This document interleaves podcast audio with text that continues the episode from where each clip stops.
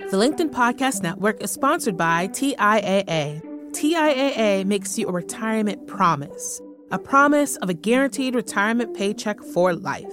Learn more at TIAA.org backslash promises pay off. LinkedIn presents.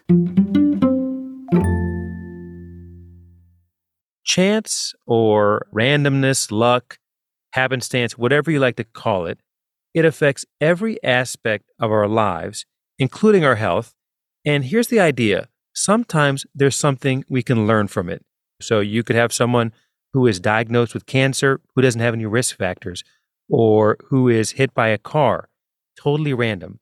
But there are ways in which we are exposed to random occurrences, the chance that can teach us something almost like we're part of a, a natural experiment.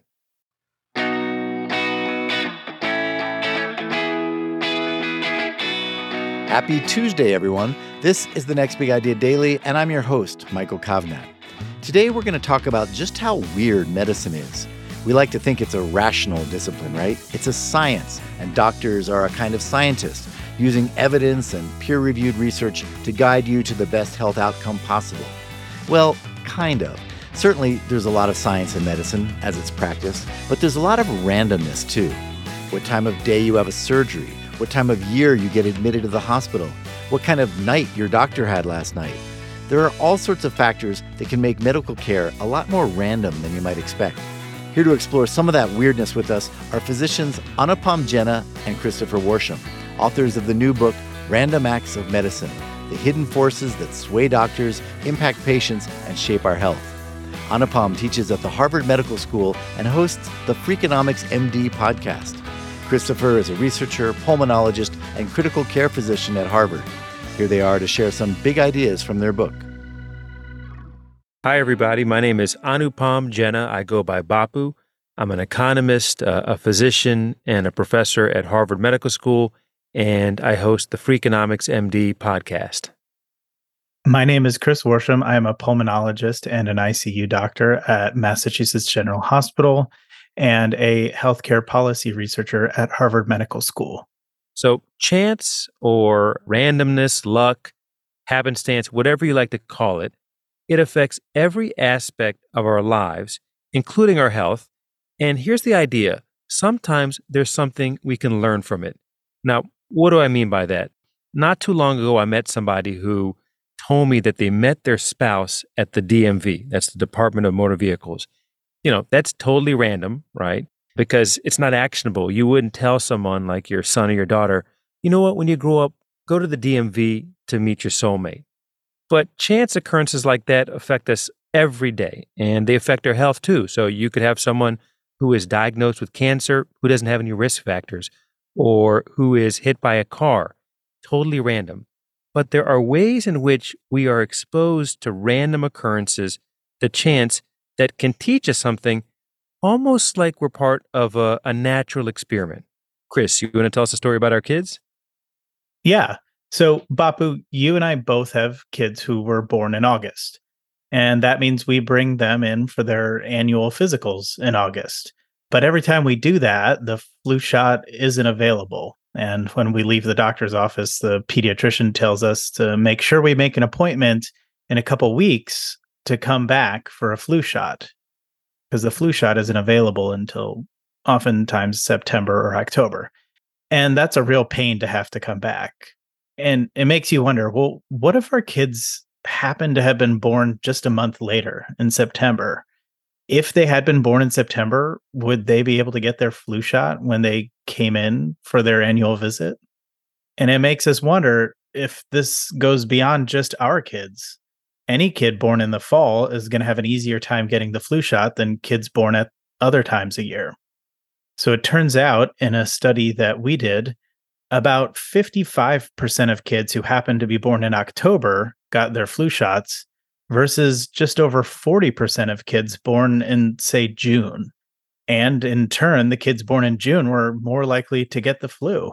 So we saw that a random characteristic, the month someone was born in, was leading to differences in health outcomes for these kids. And it also told us that the logistics, that difficulty of having to come back for another appointment, ended up really mattering. It's easy to think that more medical care is better. It's better to search for more cancers or unclog more arteries or treat more diseases. But the data tell us that more isn't always better, and sometimes less is more. Here's a quick example from 40 years ago. When Israeli physicians were negotiating a contract with the government, they went on strike. And during that strike, they only made essential medical services available. During that time, mortality for patients living in the area stayed the same. It was the same as it was just before the strike and just after the strike. And it was the same as it was during that same time period the year before. So in Israel, we saw that having less medical care didn't actually seem to result in any more patients dying. But Bapu, I know you have a bit of a more nuanced example of this from a really striking study you did. Chris, I don't know if it's more nuanced, but it is a different example. When I was a, a resident, when I was training to be a doctor, I happened to be in the cardiac intensive care unit during the dates when there was a, a, major cardiology conference occurring in the country. And there's two of these big ones the American Heart Association and the American College of Cardiology. And I wondered whether or not outcomes of people, patients with cardiac problems, might be worse because there was this reduction in staffing or, or what I perceived to be a, a reduction or a change in staffing. And so I and some colleagues, we looked at it and we found the complete opposite. We actually found that people did better. So let me give you some numbers.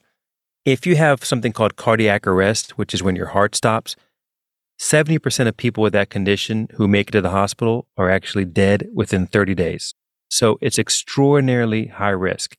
If you happen to have a cardiac arrest during the dates of one of these major cardiology conferences when all the cardiologists are out of town, the mortality rate falls to 60%.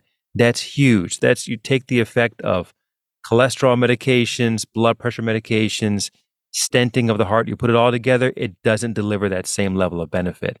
The other data point that we found was that a rate of a very important cardiac procedure fell by about 30%. So it was happening less often. The intensity of care during the dates of those meetings was lower. And there's a lot of reasons why that might be true. But the take home point was that in a scenario where we were doing less things for patients with cardiac disease or acute cardiac disease, we actually observed better outcomes, lower mortality. So that speaks to this idea of how data applied in a creative way can tell you when sometimes more is more, more medical care is better, but it could also tell you that sometimes we have the opposite issue, like in this one here, where more medical care could be worse or less is more we don't actually know exactly what makes a good doctor. So, Chris, let me give you a hypothetical. Let's say you're a patient and you walk into a room and you see a doctor come into the room who looks really young. Would you be worried? Would you rather that that doctor was had more gray hair, had more experience? Or how would you feel if the doctor was a man or a woman, went to Harvard Medical School, or went to medical school in this country versus outside of this country? All of those things are things that we probably think a lot about, but we don't have much good evidence on. So, talk to us about maybe one of the more basic questions, which is Does the experience of the doctor that you see matter? There's not a lot of great ways to answer this question. The reason for that is because let's say I am looking for a new doctor. I might search for a doctor who's my age. Uh, someone who's older than me might search for a doctor who's older. And that's not random. So we can't look at someone like me who gets sick and seeks out a younger doctor. And if I do well, say that younger doctors are better. We have to find a situation where doctors are getting assigned randomly to patients. And that actually happens quite frequently in the hospital. So these days, they get assigned to an internal medicine doctor like us called a hospitalist, and they just get assigned to whichever hospitalist happens to be on duty. So it's a nice randomizing event. In a study you did with some colleagues, you simply asked what happened to patients based on how old the hospitalist was who admitted them. And what you found was that as the hospitalists got older, the mortality of the patients they admitted to the hospital went up. And at first blush, it makes you think, wow, I definitely don't want to be admitted to an older doctor if that's the case. But digging a little deeper, the data showed that for doctors who were older but continued to see a lot of patients, by seeing a lot of patients, they stayed sharp and their patients did just as well as the patients who were seen by younger hospitalists. So at the end of the day, the question shouldn't be do I want a more seasoned doctor with gray hair? The question should be how many patients is this doctor seeing on a regular basis in order to stay sharp? Behavioral economics isn't just fodder for consumer advertisers. It shows up in high stakes situations too. And Bapu, I know you've done a really clever study about this one. The story that I always tell Chris is if you go to the grocery store and you see a bag of chips that costs $1.99, maybe you wonder why it's a buck 99 instead of $2. And the reason why is because 199 it's a penny cheaper, but it feels like it's more than a penny cheaper. And the reason why is because of something called left digit bias. It's the tendency of the mind to focus on the leftmost digit in a string of numbers. So something that's 199 feels something like $1 and something that's $2, it feels like it's $2 and $1 is less than $2. Now, what does it have to do with medicine and our healthcare? Well, we did a study a while ago and we talk about it in the book in which we looked at people who were admitted to the hospital with a heart attack. One of the things that you can do to treat a heart attack is do a, a cardiac bypass surgery. And what we saw was that people who happened to come to the hospital when they were 79 years old in 50 weeks, just about to turn 80, those people were more likely to receive a cardiac bypass surgery than someone who happened to come to the hospital with a heart attack just a couple of weeks later when they are 80 years old and let's say one week. And the reason why is that the older patients are, the less likely doctors want to do something aggressive with them. And so someone who's 80 years old in one week, they feel like they're in their quote unquote 80s. And someone who's 79 years old in 50 weeks, they feel like they're in their quote unquote 70s. And that's the intuition. The other thing that we found is that the mortality rate at one year was basically the same in these two groups. So you had a bunch of people who were 79 years old in 50 weeks who were more likely to get a cardiac bypass surgery. But guess what? At one year after that decision, they were no more likely to be alive as a result of that surgery. So this speaks to this idea again that sometimes less might be more. But the other thing I liked about that study, and we talk about a lot in the book, is that when we think about behavioral economics, we, we often apply it to decisions that people make that aren't that high stakes. And sometimes the studies that support behavioral ideas come from very controlled settings, like in a laboratory, where again, the stakes aren't high. But here's a situation, you know, a complex cardiac procedure in people who are really, really sick.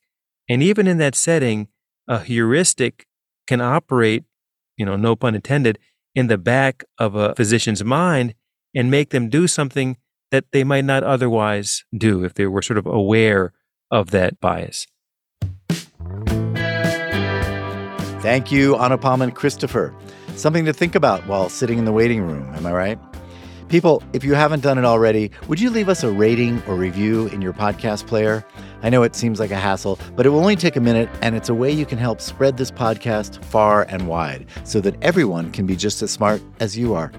Speaking of smart people, my guest tomorrow will be Dan Ariely, a renowned social scientist and Duke professor, and he's going to share some ideas from his new book, Misbelief What Makes Rational People Believe Irrational Things so you can learn just why you believe that particular conspiracy theory, but definitely not that other one. I'm Michael Kovnat. See you tomorrow.